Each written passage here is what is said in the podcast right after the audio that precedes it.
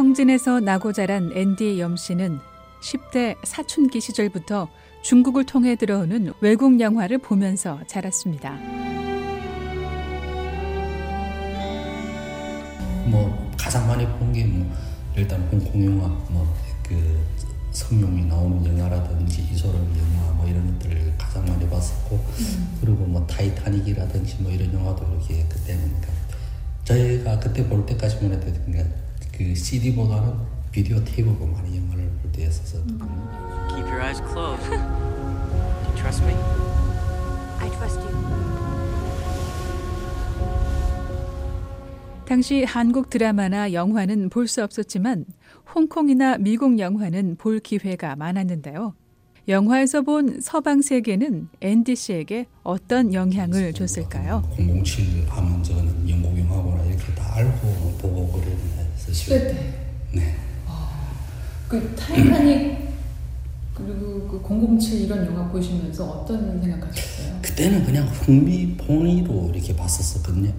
거짓말이라고 이렇게 생각도 안 하고 그냥 아 이거는 영화구나. 그러니까 우리가 그 그쪽에 이렇게 왜냐면 배경들 도시가 나오고 해도 뭐 차가 많이 지나다니고 이렇게 해도 그냥 이거는 영화의 한 장면이니까 그거는 그냥 그렇게 스크린으로밖에 안 보이더라고요. 그게 음, 그 영화 때문에 미국이란 나라에 대한 호기심이나 흥미 같은 게 생기는 건 아니었나요?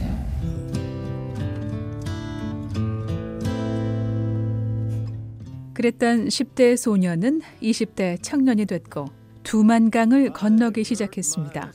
국경 경비에게 돈을 쥐어주고 중국을 오가며 이것저것 들여와 팔았습니다. 그리고 앤디 씨는 깨닫게 된 것이 있었습니다. 중국 시골이라도 와서 진짜 내가 눈으로 직접 이렇게 불이 바짝바짝하고 막 차가 막 뭐 이렇게 줄을 지어다니고 이런 걸 보니까 그게 현실하고 이게 뭐 옛날에는 백인의 불여일견이라고 뭐 이랬는데 음.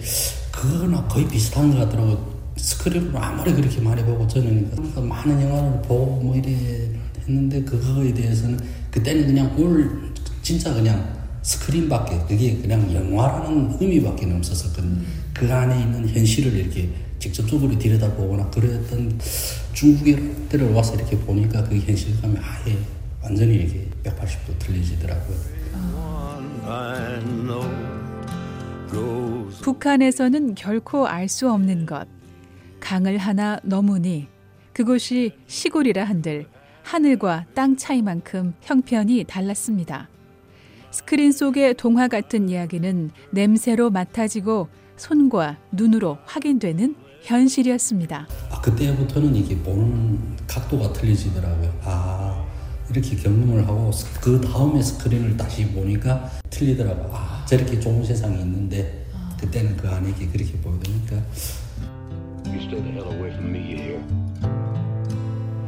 중국에서 체험한 다른 세상, 그리고 중국에서 겪은 서름은 앤디 씨의 마음이 변하게 만들었습니다. 말하면 사람 취급을 안 하는 것이에요. 음.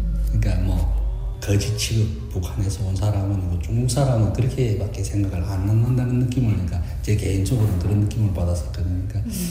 그러니까 뭐 나라 자체가 못 사니까 음. 이런 생각이 그때도 오는데 아예 들고 그래 하더라고요. 근데 음. 예전에 외전 때는 나라 없는 서름을 겪었다고 하는데 저희는 나라 있는 서름을 겪더라고요. 그때는 저는 그렇게 생각이 돼요. 이게 나라가 없기보다 못하다 이런 생각이 들더라고요.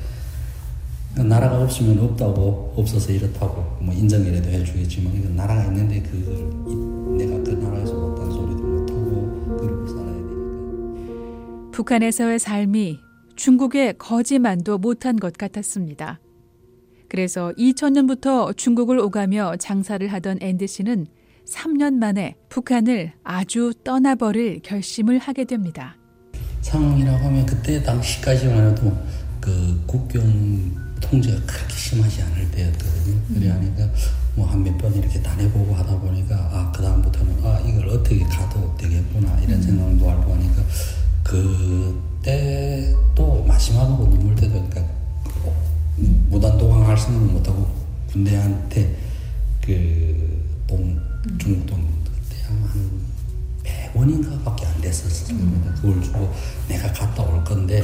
또 몇 번 이렇게 왔다 갔다 하고 있으니까 갔다 올 거니까 어, 어? 뭐 그러면 일단 중국으로 건너간 앤디 씨는 일 년 동안 숨어 지냈습니다. 그리고 일 년 만에 북송되고 맙니다.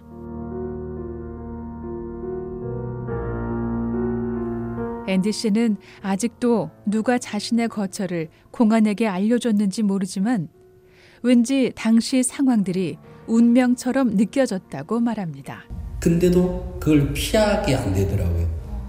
지금 와서 생각하면 이 운명이라는 게 그래 있는 게 아닐까 하는 생각이니까 그러니까 그전에는 진짜 그렇게 그런 상황이 오면 뭐 죽음을 무릅쓰고라도 도망을 가겠다는 그런 이렇게 생각이 계속 있었었는데 음. 그때는 왠지 더 담담하게 그렇게 그게 제가 이렇게 그때 환경상 이렇게 바깥에 집 그 밖에 나와 있었는데 그거를 이렇게 감싸고 경찰들이 감싸고 있다는 걸 알면서도 다시 그 집 안에 들어가가지고 그러고 있었었거든요. 근데 그게 그러니까 나도 왜 그랬는지 모르겠는데 저녁에 네 밤에.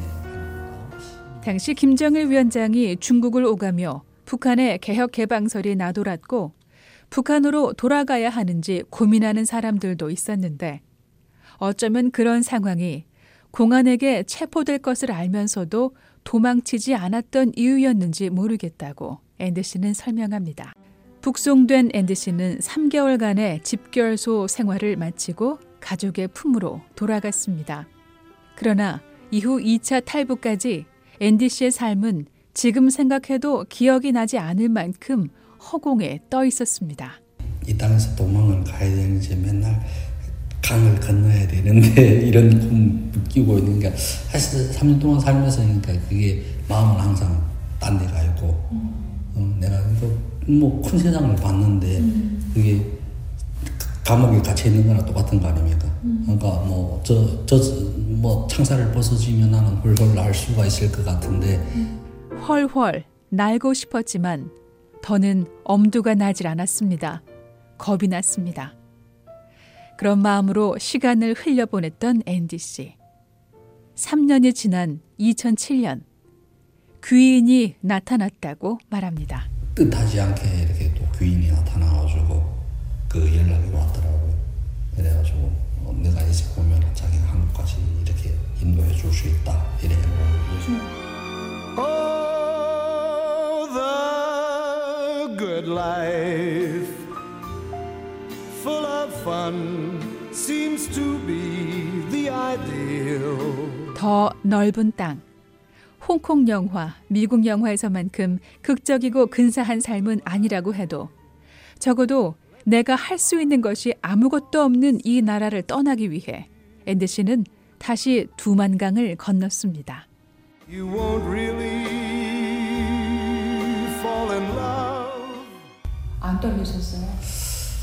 아, 그러니까. 근데 그때 당시는 뭐, 그러니까 담담하게 일이 했을지 모르겠는데, 그러니까 그거 같이 못해가지고 이렇게 몸부림치는 항상 그런 꿈을 이렇게 꾸고 그러거든요. 이게 그게 지금 와서 보면 아마 스트레스를 많이 받았다는 소리죠. 그게. 그러니까 은연중에 그게 아주 그때 당시, 뭐 그때 당시만 해도 뭐 이십 대 중반이었었고 그랬는데, 그게 아마 많이 그렇게 심적 부담을 음. 뭐 가졌었던 부분인 것 같더라고요. 그러니까 지금도. 지금도 종종 북한을 떠나고 싶어 몸살을 앓는 꿈을 꾸는 앤디 씨. 간절히 원했던 소원이 이루어졌습니다. 친구분 덕분에 네. 그 경로로 출발하신 거예요? 네, 그렇죠. 어, 네. 그러면은 그 난민 캠프? 그쪽에 간 거 아니고 바로 넘으셨어요? 네, 저는 네. 브이오에이 뉴스 장량입니다.